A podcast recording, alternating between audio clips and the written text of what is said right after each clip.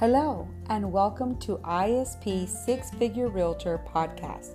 I am Bibi Bengochea, six figure realtor, best selling author of Realtor 90 Day Kickstart, the guide to earn six figures with the intuitive selling process. I'm your coach and founder of the intuitive selling process. This podcast will teach you to think outside the box. ISP intuitive selling process is law of attraction meets real estate bringing you an array of top producing realtors, entrepreneurs, and successful people who think outside the box.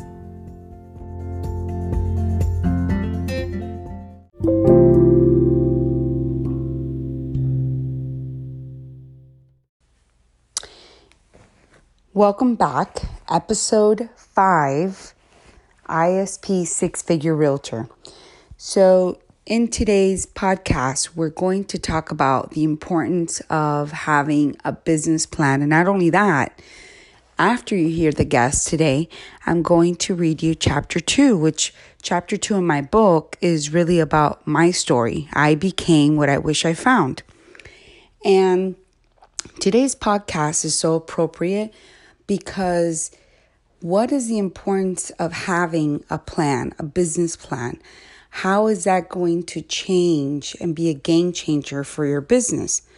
Everybody wants to be earning six figures or seven figures in their business. But today's guest really, we really talk about how it is important and the struggles that anyone goes through to level up and grow their business and scale it. In addition to that, she was someone that took an SBA loan. And the importance of setting everything up and thinking like a CEO. Most realtors or most people, you know, they start their business and basically they have a vision. Some people put it on paper, some people have it in their head. But the real question here is do you have a business plan? And if you don't have a business plan, it's okay. There's no better time than right now to listen to this podcast, get some great tips, do a little bit of research, and plan out your business. This is, you know, we all have time right now, right? Time we're all in quarantine. So, what better time than now? You know, most people start the new year and say, okay, they have a New Year's plan, but life is always shifting. Right now, we're all shifting, right? So, I always tell people, you know what? It's not the first of January that makes it a new year. It's it's your mindset. So take this time to reset yourself, do out a business plan, and focus on what you really want. For myself, when I wrote this book and I had to kind of outline my book and the chapters and what I was going to talk about, I initially wanted to name my book, I Became What I Wish I Found. And I remember when I was submitting my uh, to my editor and to my book coach because I do believe in coaching and I had a book coach because if I didn't have one, I would have never written my book in nine weeks. I would have taken years and years and postponed it. Um, I had the other day I was having a session. Uh, I do do a free minute 30 minute session. So I suggest you guys if you need help, go ahead and book that. I give three 30 minutes for someone out for free. 30 minutes of my time that I want to give to you to help you prosper in your business. But going back to um, the name of the book, I became what I wish I found. I wanted to name my book that. And I remember they told me, look, listen, you're not Oprah. So when someone's going to look for your book, they're not going to find you. So I said, okay, well, you know, I didn't, I didn't put the idea away. What I do, I said, well, you know what? I'll name a chapter. I became what I wish I found. Through all the experiences I've had in my career and all the ups and downs, because you are going to have ups and downs. And really, what's going to set you apart is your mindset.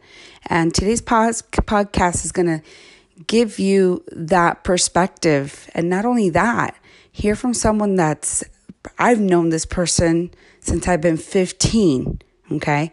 And I've seen this person evolve and their visions and how they've become very successful and they're in the seven figure range. And not only that, they've expanded through the years and they've overcome even a recession. So this is a really great podcast today because it's really going to help you in your business or if you're planning to start your business, it doesn't matter where you are, right? And again, it's all about taking inventory, restructuring yourself, taking time out. I always talk about having a business plan, projections, so that you can really set goals. And then from, you know, you're going to adjust your goals as you grow and you scale out your business. That's just part of life. So, hope you enjoy this amazing podcast today. And I hope you're safe and are taking care of yourself and enjoy, you know, my chapter of my story. I became what I wish I found at the end. And make sure you take action. Make sure that if you're if you're an entrepreneur, if you're a realtor, make sure you book. I have in my website, I have in my Instagram at BB Bengochea a link where you can go ahead and book a 30 minute coaching session, an ISP six figure coach 30 minute session. So I hope you're doing well. Take care, sending you love, and enjoy.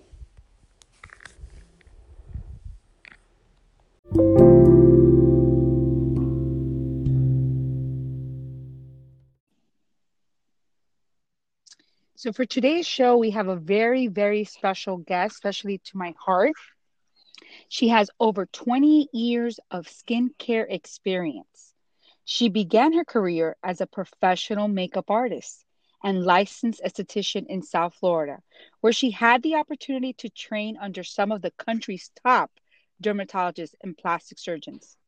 She continued her career as a beauty industry consultant, teaching care and business development to dermatologists, plastic surgeons, estheticians, and spa owners in Asia, Canada, the US prior to consulting. She had the privilege to work in product formulation and training for skin clinical skin care companies such as Swissline by Derma, Dermalab, Neostrata, and SkinCeuticals. She's also formulated her own line of products, Skin by Synergy, which focuses on hyperpigmentation correction of aging, acne, and other skin conditions. I am so honored to welcome my dear friend, Anna Churchill, owner and founder of Synergy Face and Body, president and CEO of Synergy Management. Welcome, Anna. Hi, thank you. what an introduction. That was only like a quarter of it. You had to cut the rest out. I'm so old. it's it's just so amazing to have you here and be able to do this podcast with you today. And I always tell people that are listening to a podcast, it's think outside the box. And mm-hmm. you totally encumber think outside the box.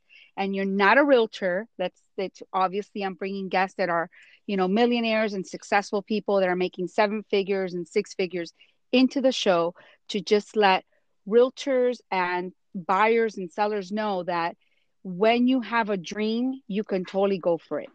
So, Absolutely. can you tell us your story?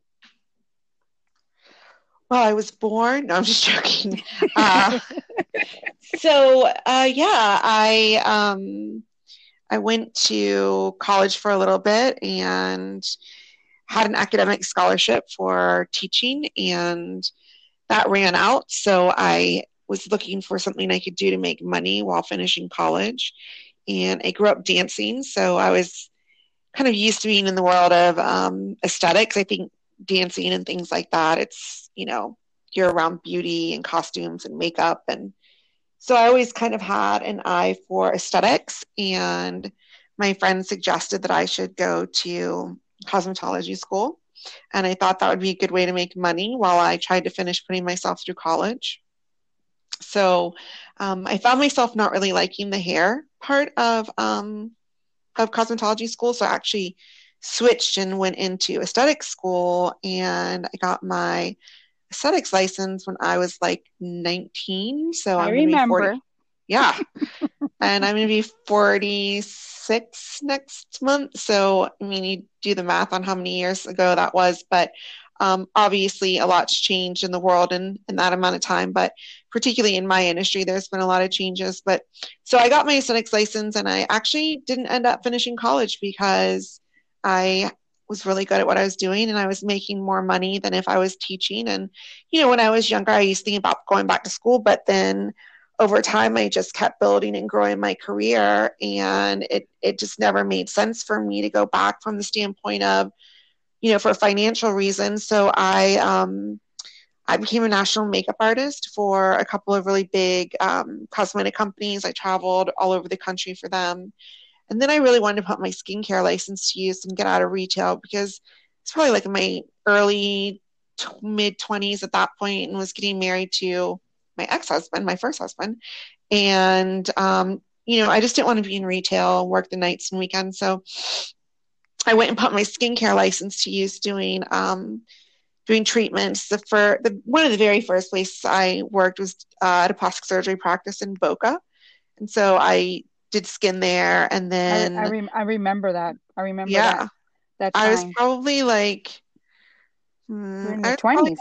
Yeah, I was like in my mid twenties, and then mm-hmm. I went from doing that to working um, for dermatologists. They had a a location in South Beach and also Aventura, so I kind of helped run their aesthetics practice and because I had been a makeup artist in my early 20s, I was really good at retailing and making recommendations for products. So one of the skincare companies that we sold in our um, in our dermatology practices, they saw that I had like really high sales and they recruited me away when the rep position became available. And so basically it was like being a drug rep, a pharmaceutical rep, except they were products that physicians could retail rather than prescribe so I did that for a few years and then I got recruited away by another skin company to be a trainer for them and I trained physicians and providers on how to perform chemical peels and do dermaplaning and different types of treatments.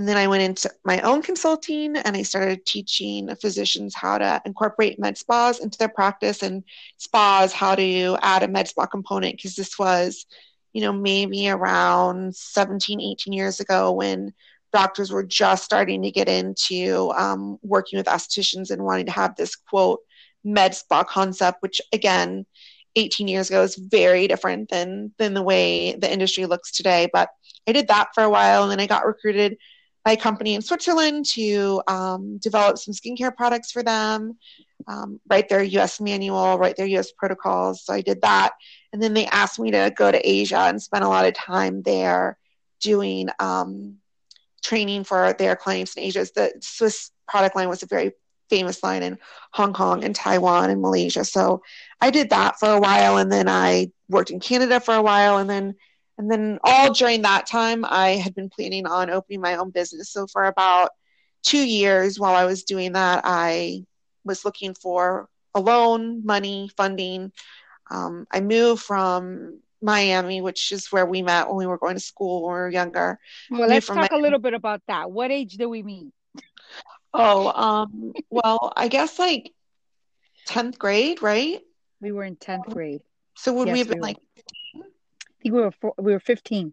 Yeah, 15. 15. Mm-hmm. Yeah, 15. we thought we were so grown. and the reason why I brought Anna to this what happened? And now you have a 15 year old. Yeah, I have a 15 year old now. I do. And one of the things that I've always loved about Anna is she's always been someone that goes, this is something we've always had in common. We always go for what we want.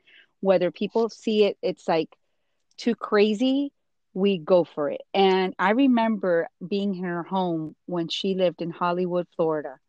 And oh she would tell me, I'm going to have my own spa. Mm-hmm. I'm going to make it to have my own when I go, and I know you will remember. And I think mm-hmm. you were working with that company that you were consulting for. Mm-hmm. Yeah. Yeah. So how did how did how did you put it all together? Because you know most people that are in a business, I think one of the biggest challenges is the the funds, the mm-hmm. backing of the funds. How did you overcome that? well, I, I don't think I ever really did to the degree that I probably should have. It would have been, my life would have probably been a lot easier and things would have exponentially happened quicker for me had I had had um, more cash reserve when I opened. So when I finished my consulting for that company, um, again, while that was going on, I was coming back and forth and I was looking for funding. I was looking for a bank to give me a loan. I had some money saved because, um, like I said, I moved from from well at that time I was living in Hollywood Beach. We met in Miami, but I was living in Hollywood Beach. I moved to Raleigh, North Carolina to open my business because at the time my ex-husband's family lived here and we would come visit. They had they had moved from New York. They were transferred with um, Research Triangle Park to work at IBM in the Triangle out of from originally New York City. And I'd never really heard much about North Carolina. I knew nothing about Raleigh but I would visit them, and um, I I really I really liked it, and I knew I didn't really want to be in Florida forever. Um, I didn't always feel like I 100% fit into that culture, so um, I I wanted to move, and I thought, you know what? I did research, a lot of research on because we were young, Like we could go anywhere. We didn't have to start a business, right? And I think that's a mistake some people make too, is that they're like, like a restaurant owner all talking like oh why'd you decide on this location? Oh well it's convenient it's near my house. And it's like well if that's not an area that is in demand for that product you shouldn't open a business based on what's convenient from where you live. You i mean you need to think more broad than that. But anyway i digress. So i moved to a whole nother state a whole nother city opened up my business but it took me about a year to find a bank that would actually loan me money. So, how many banks did you go through before they oh said God, yes? I, I, probably tried like, and I actually ended up not getting my loan through a traditional bank, but I ended up probably going to like at least five various banks, you know, big names, BB&T, Wells Fargo, um, First Citizens, um, PNC, like really big banks, and some small banks too, because sometimes smaller banks are more small business friendly. Mm-hmm, but correct. I, I sold my house in Miami, bought a smaller house in North in Raleigh, and at the time the Raleigh market was less expensive. So, you know, I probably had fifty thousand dollars from the house, sale of the house, and then mm-hmm. for those two years that I was working and traveling a lot um, overseas, I was able to save a lot of money too. So when I was going to the banks, it wasn't so much that I couldn't put some money down towards what they were giving. It's just I was young. I hadn't had a business before. Um, you know, my credit was probably just so so on and on and on. But yeah, the one thing that I yeah, the one thing I had really going for me was that I had written this like crazy. I mean, it must have been like 200 pages business plan. And I, you know, I, I'm not gonna lie, like I found it's, um, at the time, this is a long time ago. This is how long ago this is like you'd have to do it on a CD, like a CD-ROM. But mm-hmm. you would buy this CD-ROM and it would have like a template on it for you to build um, an SBA plan.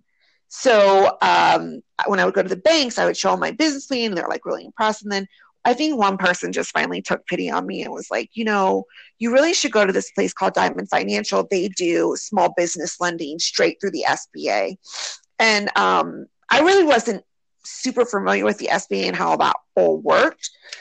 So I went there and, you know, I had my business plan, I had my plans, I knew what the fill out was going to cost, or so I thought and I got a loan. I got an SBA loan, and I had to put down 20% of what they were willing to lend. I had to show that in cash, and they hold on to it. And then I spent the next five years paying off an SBA loan, and that's so, how I got my money.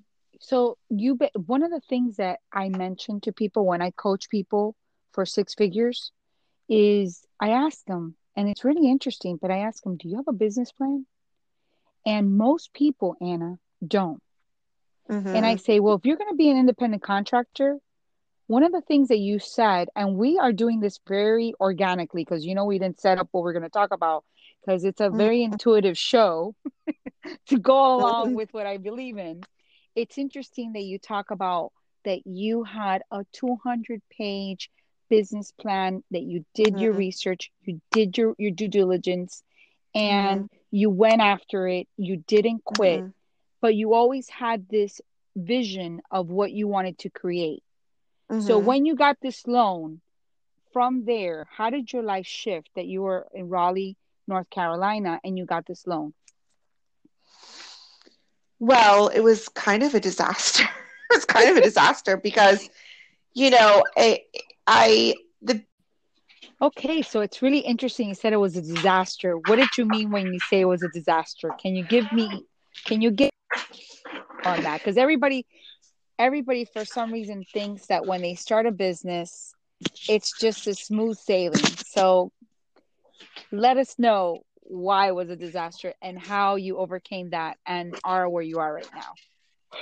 well, the biggest thing was I underestimated how much money we would need, you know, and I think that's one of the biggest things for most people starting a business is they're undercapitalized.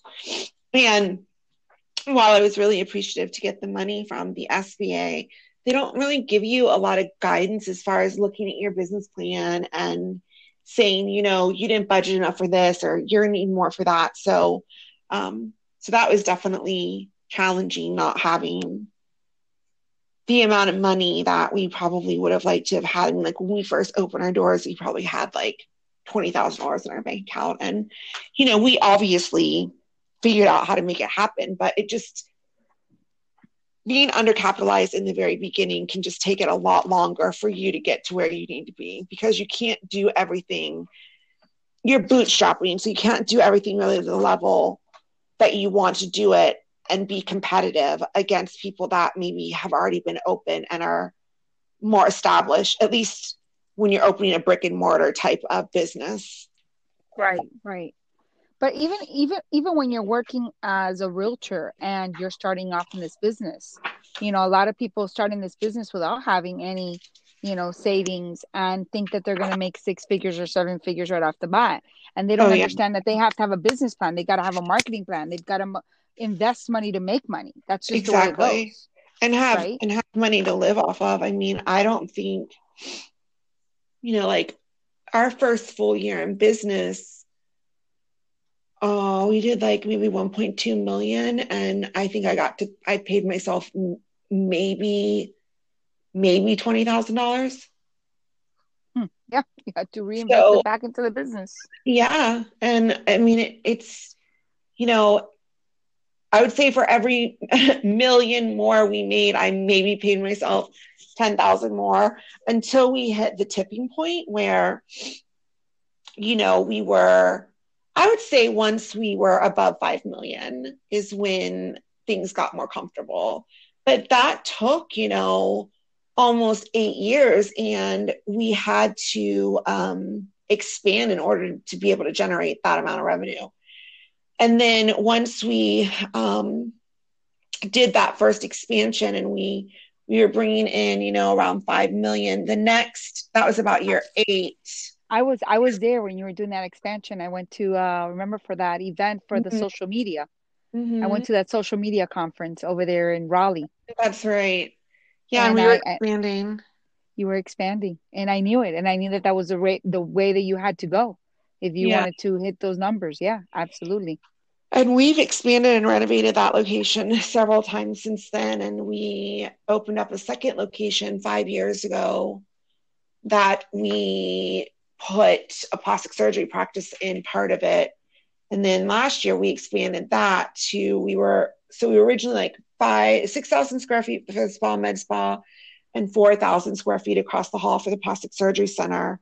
And then last year we expanded and doubled the plastic surgery side to include our training center and our laser center. So now our second location has 13,000 square feet. And our original location that was 2,400 square feet is now um, just around 5,500 square feet. So we went from, you know, like our, so the first eight years were very slow. No, I would say first eight, the first five were hard you know everyone says like oh if you can make it past two years i think that depends what type of business it is um, Right. for us it was definitely i think after two years i was like okay i can make it. But I started asking myself, is this what it's always going to be like? Because this sucks. you know, But you- and But you had that vision and you had patience. I remember you gave me a book when I was doing my business, uh, the E Myth. That that was like a book that had you evolve also and getting a staff and getting people. You know, you weren't doing it all because you like to be very hands on. Was that a Mhm. book that helped you with expansion? Um, no, I think it helped me with the mentality of you can't you can't work the business and run the business at the same time. I mean, you can, but it's going to take you a lot longer to get to where you want to be. When I think one of the other problems that happens is when you, and again, this may this may vary from Business industry business. to industry, career to career, but I, I think it's really hard to be the one that's responsible for generating all the revenue and then also in charge of all the other people. Yeah, I mean, I you know, in real estate, the way that you do that is the way you expand is by you know creating a team, because you can't be the one selling. You can't sell ten houses in one day. You can't do ten showings in one day. That doesn't happen like that. So people have to look at their business with a bird eye. You have to see where am I going to go? How am I going to expand and duplicate my efforts through other people that form part of your team, and that's what you did.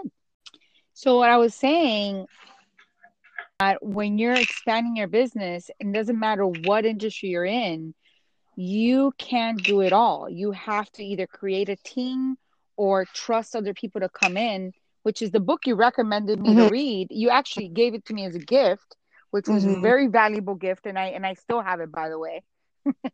Good. how did you how, how did you apply that into your business when you were expanding?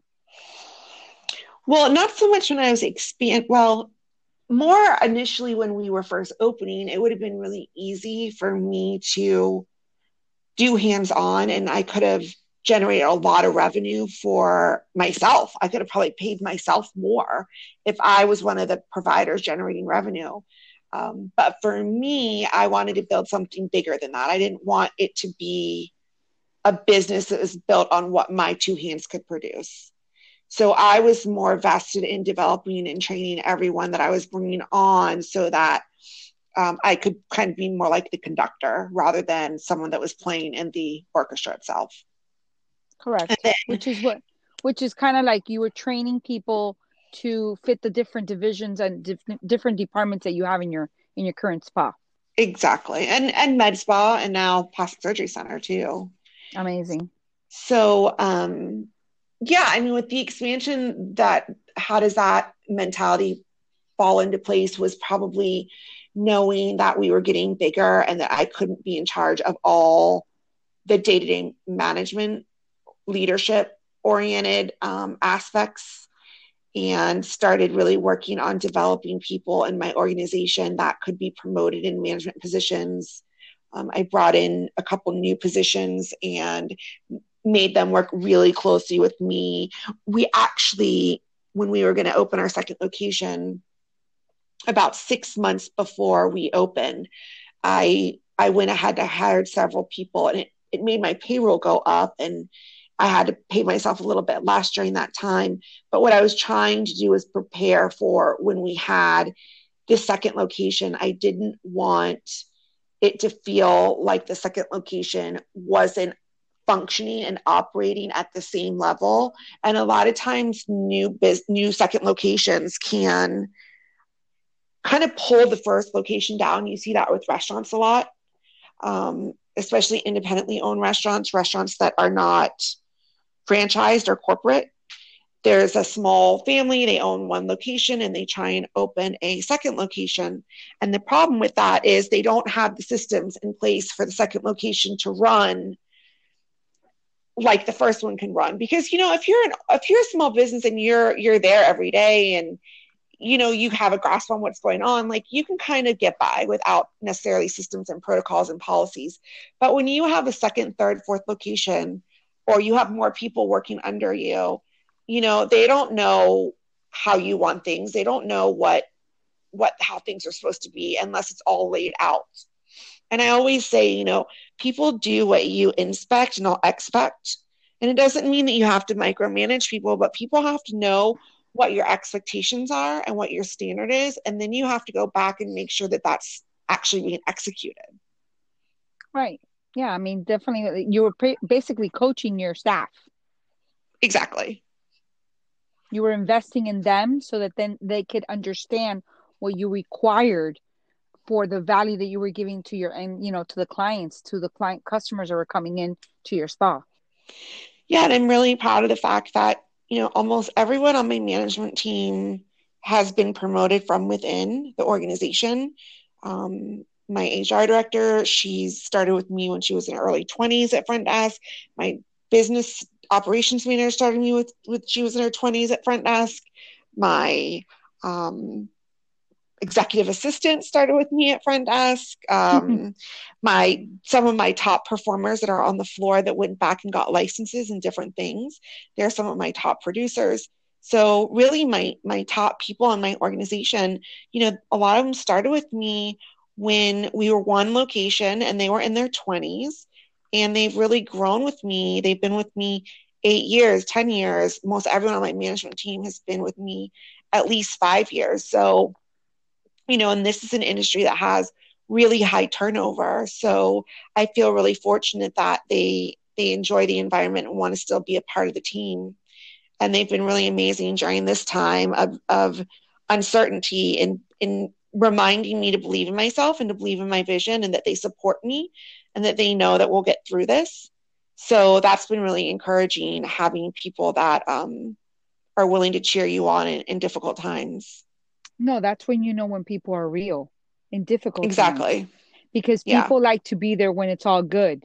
It's when there's difficult mm-hmm. times that you really see people's personalities and who they really are. That's when you really know people.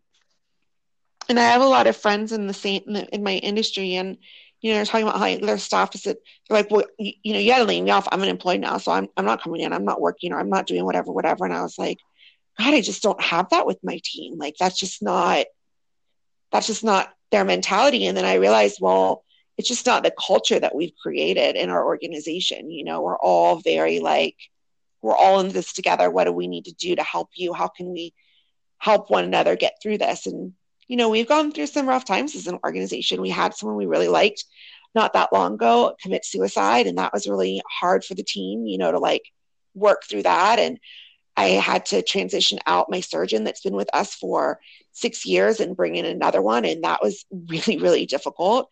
Um, and then we just we just have now gone through this pandemic as a nation, a country, a, a world together. So, you know, we've been through a lot together, my team and I, and I just feel really fortunate that I I have the team that I do.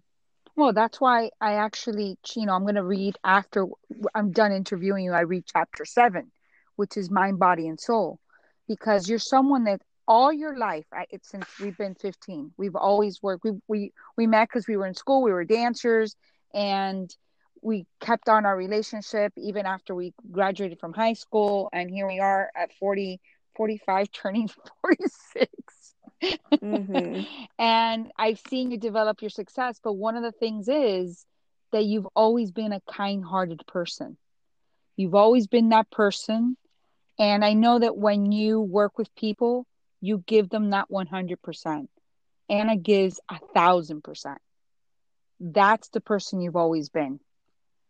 And I feel that your well, team has you. given that back to you as well. Well, yeah, I mean, I, I just think that, again, the thing that's really unique about this industry is it's very much, until you get to a certain level, it's very female dominated. I'm sure you can imagine, you know, 60 plus women all all working together.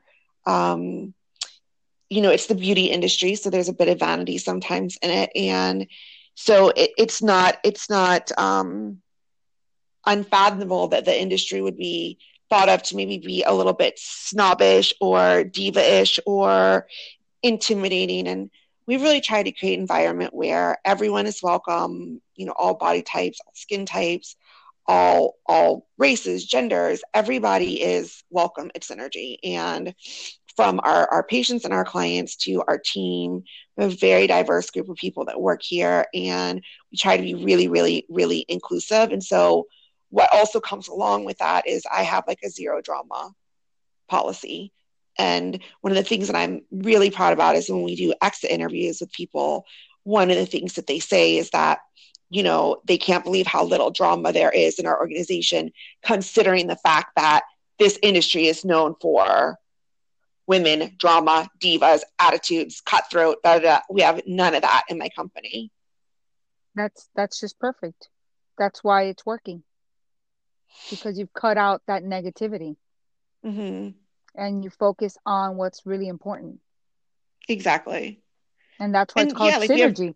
Have, yeah, that's you know what? Actually, that's kind of one of the reasons why it is because that was something that was really important to me when I was working not on the business plan from the financial aspect, but just mm-hmm. sort of on the philosophical, like who do we want to be? What do we want it to feel like for our, our patrons? What do we want it to feel like for our clients, for our for our staff, for our team? How do we want to be known? Like what's the heart of our organization? What is the culture of our company? And so that was something that I knew from the get-go. I really did not want to have um, I didn't want anyone to ever walk in and sense there was an attitude or an air about us. And I think the fact that we aren't pretentious and we don't have that attitude or air about us, that that translates back down to the way the team treats each other as well. I well, your words of advice to anybody that's starting because anybody that's listening to podcasts can be a realtor i can be you know maybe even a buyer that just you know wanted to listen to a seller what words of advice can you leave to someone that is going through this process right now? Because this is a worldwide situation that we're all living and we're all shifting. What are the few words that you want to leave to give advice? What would they be? Hard times pass. You know, I know it's hard to believe that in in the moment of the hard time, but you know if you if you live long enough if we all live long enough we're fortunate enough to see hard times right? Like there's a blessing and a curse in everything. So there are lessons to be learned in how we treat each other how we treat ourselves how we treat our environment in a pandemic. I mean i think i've seen you know you and i i remember 9 11. You know, I remember um, thinking that the whole world was coming to an end. I remember when I just opened my business, and a few short years later, when I was still struggling, the real estate market crashed, and then all of our financial institutions crashed, and we had um, an economic huge devastation.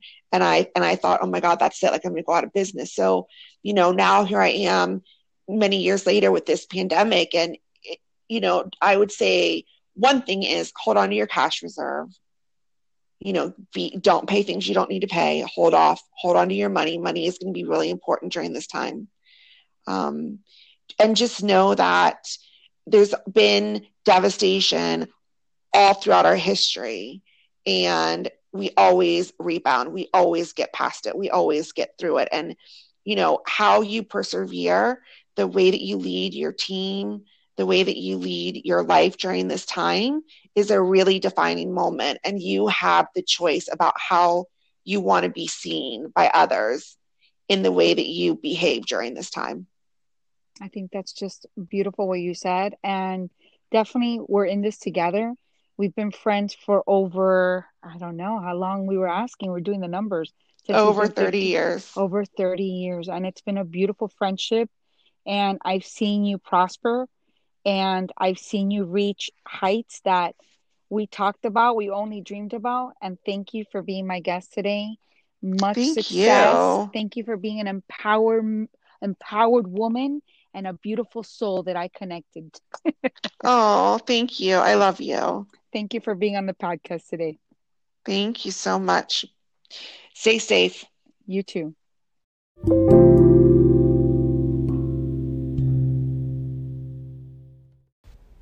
Now that you've listened to this podcast today, that we talked about business planning, challenges, recessions, taking your business to the next level and scaling it, you need to take action.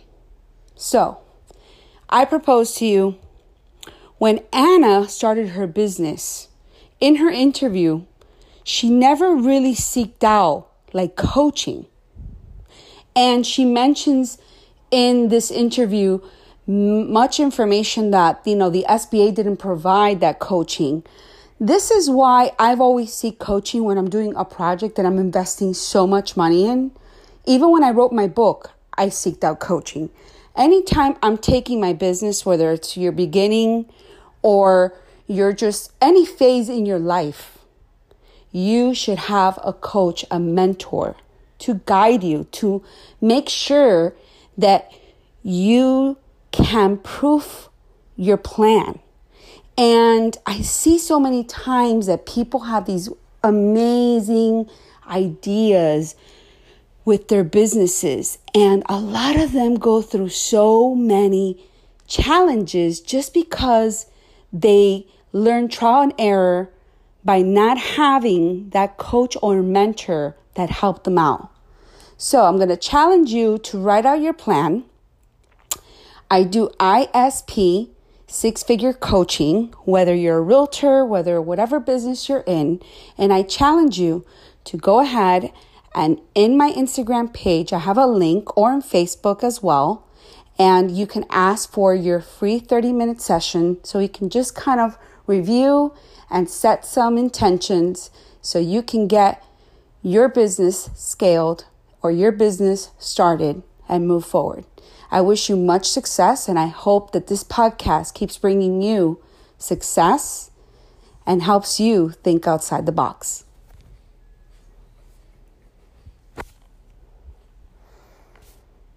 In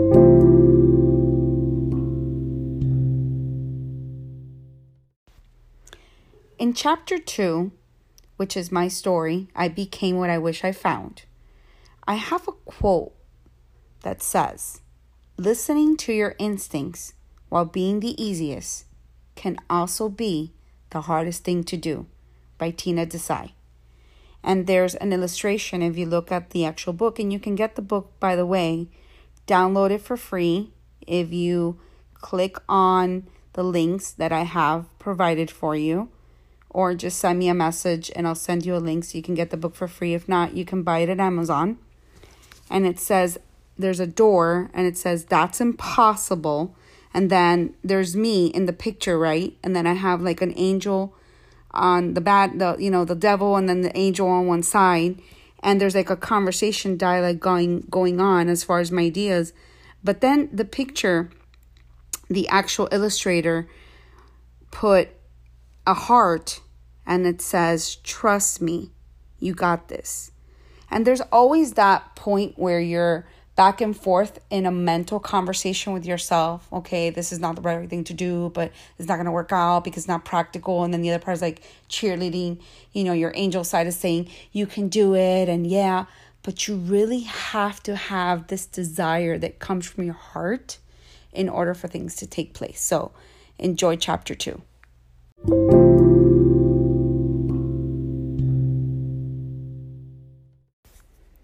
Chapter 2 I Became What I Wish I Found.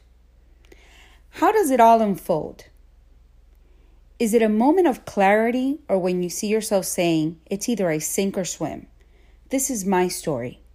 I believe that many hide behind their ego. Our ego is there to protect us and serve as a thermometer. Vulnerability can be seen to some people as weakness. However, it's where our growth takes place. How did I come up with a system that was so amazing? Well, it all began when I lost a deal that left me in financial hardship. I knew I had to make a move quickly or I would lose my sanity. I made the decision to apply for a job, and yes, I considered I had failed. When you're a realtor, you know what that means. It felt like I was giving up and surrendering to failure. Again, perspective is in the eye of the beholder. What I thought to be failure turned out to be my blessing. I had put my family stability in harm's way and knew that I had to make it right. Take your pain and make it your motivation.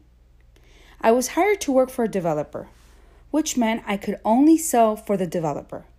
My first day was fine. However, I broke down and wanted to quit my second day. I was discouraged as the environment was not what I was used to working.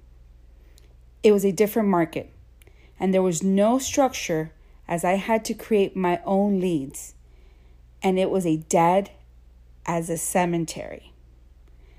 I was left to figure it out on my own. You can say it was no place for the weak.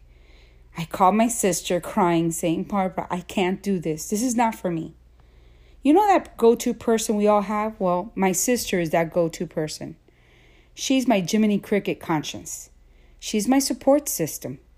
Mind you, my sister lives in another city two hours away and jumped in a car and started driving my way.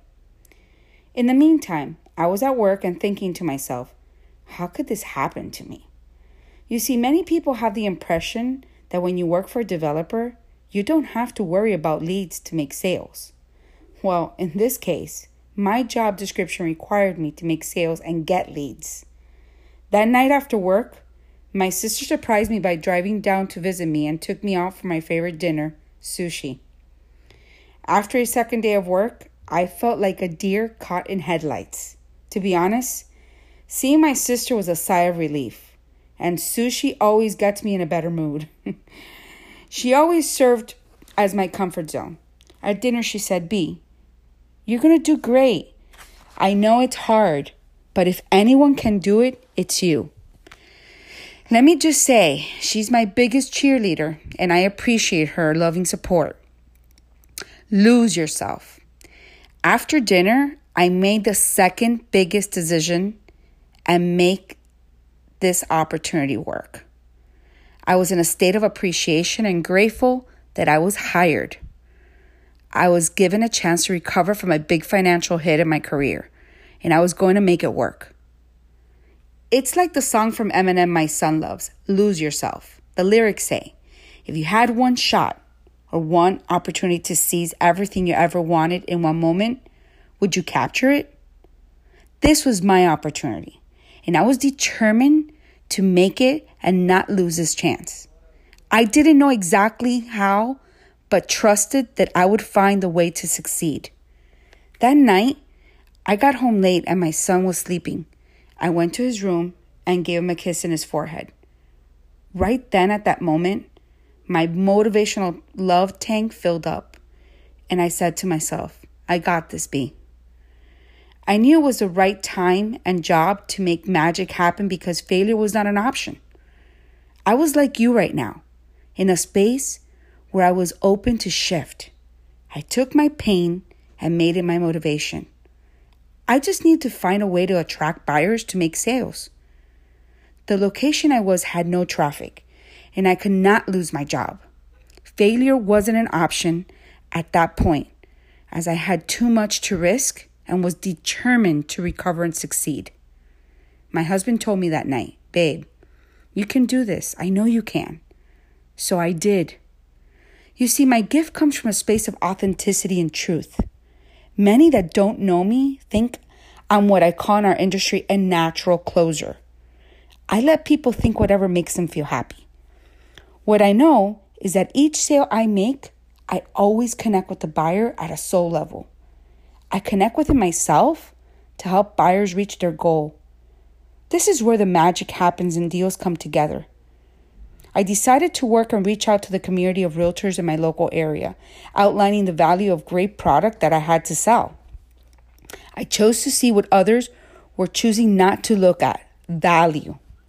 I took that and ran with inspiration and went to work. Hi ho, hi ho, and off to work I go just like one of the seven dwarves. As soon as I put my plan into action, the magic began to happen. I created events, made calls, and even do what I had to do to get people in the door. I'm not going to lie, I had many obstacles to overcome, but I had my eye on the prize. My prize was to make money and get my family financially back on track And I did. Raise the bar. I sat down with my manager after being there for a month and mentioned what I was going to start producing in sales. The night before, I'd written down my goals and how much money I really needed to earn to hit my financial goals. I always embrace the opportunity and use it as a mold to craft my art of selling homes. When I shared my goals, my manager looked at me like I was crazy.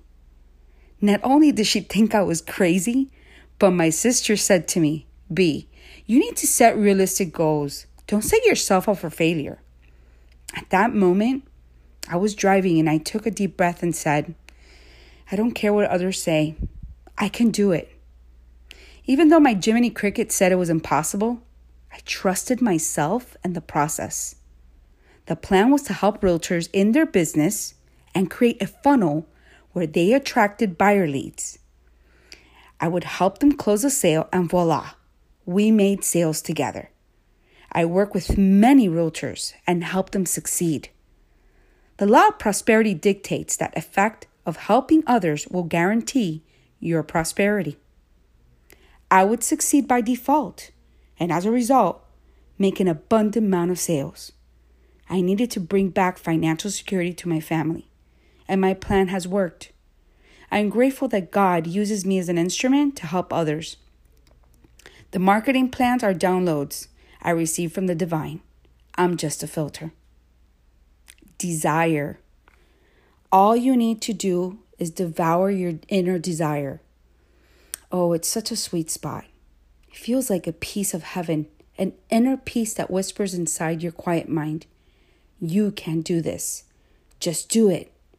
No matter what others say, you must be willing to follow your heart's desire. Moments like when you pick up this book, you launch Rocket of Desires.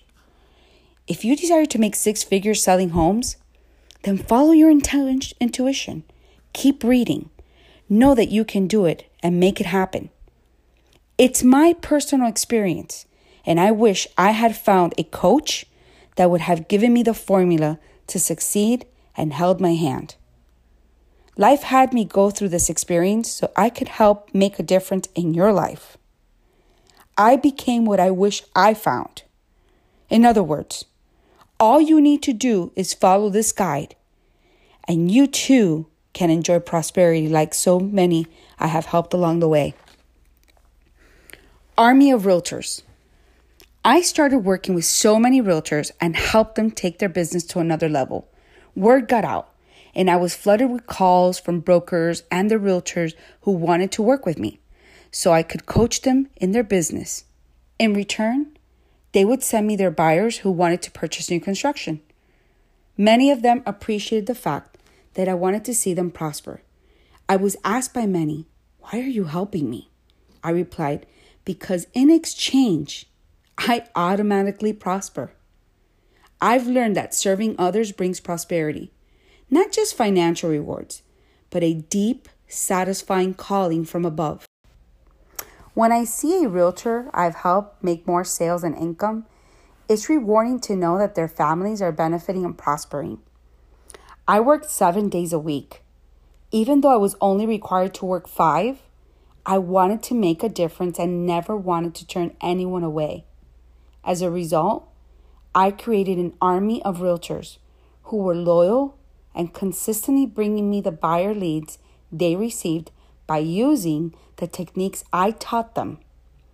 In this process, everlasting great relationships were created. After reading my story, I hope you feel encouraged. Understand that only you have the power to turn adversity into your own strength. Through all my challenges, I gave birth to the intuitive selling process. By helping others, we prosper and find purpose. Bibi Bengochea.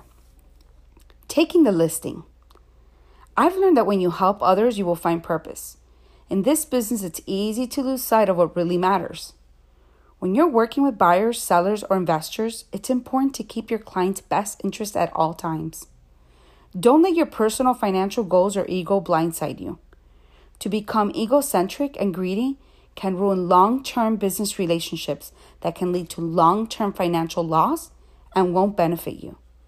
This can happen at any given transaction and any given time.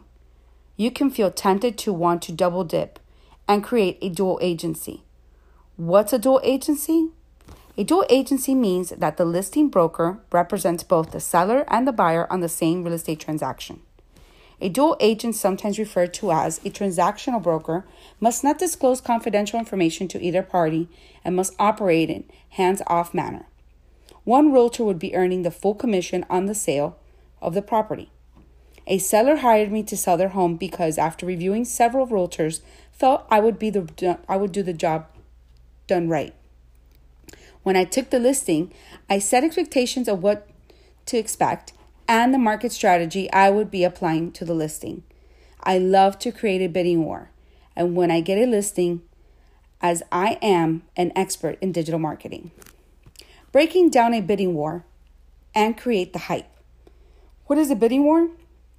A bidding war refers to a circumstance in which two or more prospective buyers of a property compete for ownership through incrementally increasing bids. A bidding war occurs when potential buyers of the property compete for ownership through a series of increasing price bids. This situation allows the seller to get most value for their property. The final price of the property can even sometimes push the price up past the original value listed for the property. Bidding wars commonly occur when buyers view for ownership of a house, a building, or a business in particularly desirable location, and especially in the midst of a seller's market. Similar to an auction, a bidding war often happens like a wildfire. During the bidding war, potential buyers are vulnerable to making rash or emotional investment decisions. The listing did so well that multiple offers were received, and one of the offers was a buyer of mine. As realtors, it's our ethical duty to present all offers to sellers. In this listing, I also added the security blanket by requiring the buyers to get pre qualified with a preferred lender. These terms were placed to make sure that the financing of the buyer would be possible. After the preferred lender would approve buyer did have a choice to go with the lender of their choosing. Having a preferred lender review buyer's financial gives the transaction a better chance of closing. When there's financing involved, always make sure you cross your T's and dot my I's. Make sure you're always bringing value to the table and making the transaction a viable financing option.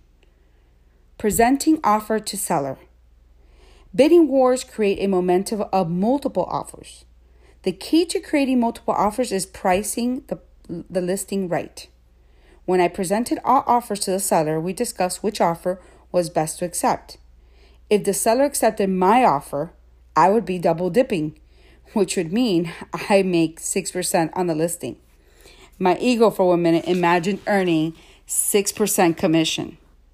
Remember that our egos will always justify a wrongful doing as it is there to protect us, fight or flight. In my heart, step four in the ISP, I meditated. What would be best for the seller? My professional intuitive, intuitive self knew that the other realtor's offer was best to accept. Therefore, I told the seller to accept the other realtor's offer. The seller at this point knew that I had their best interests. My actions and professionalism earned the respect of the seller and the realtor. Many times in this business, you will see that the listing agent double dips. And may I only be looking out for their best interest or using your offer for leverage.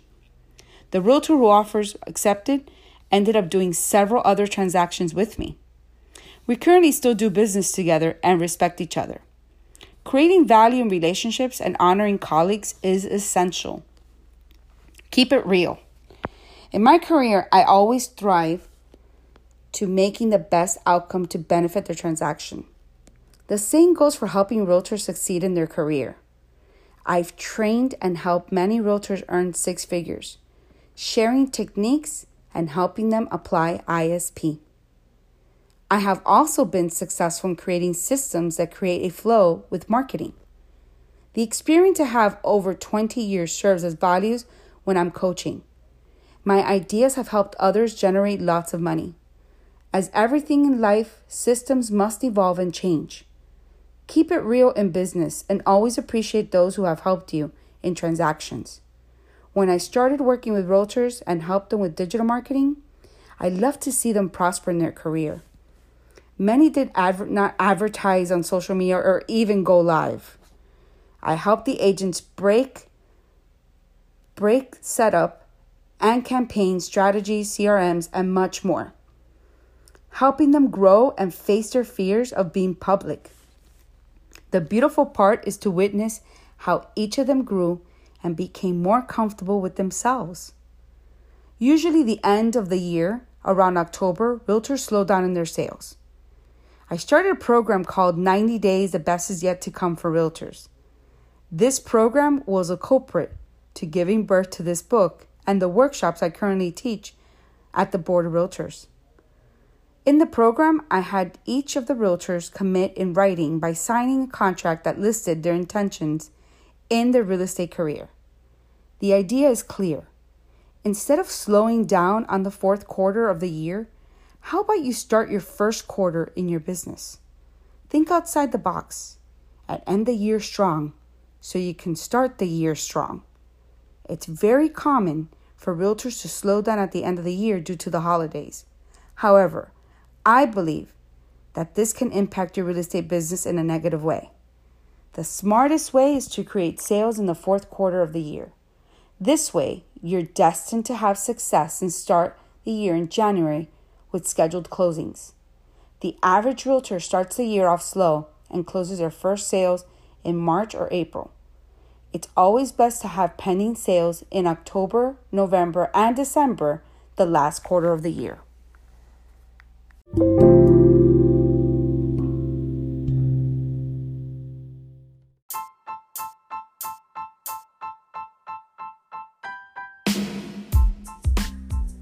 Thank you for listening, and I hope you enjoyed today's episode. Make sure to follow me on Instagram, Bibi Bengochea. In my link bio, you will find links to get a copy of my free book and all the social medias so you can stay connected to me and upcoming events. Also, in this episode's description box, you'll have details and links for the guest information. Don't forget to subscribe to podcasts, rate, and make sure if you really enjoyed this episode, review and comment.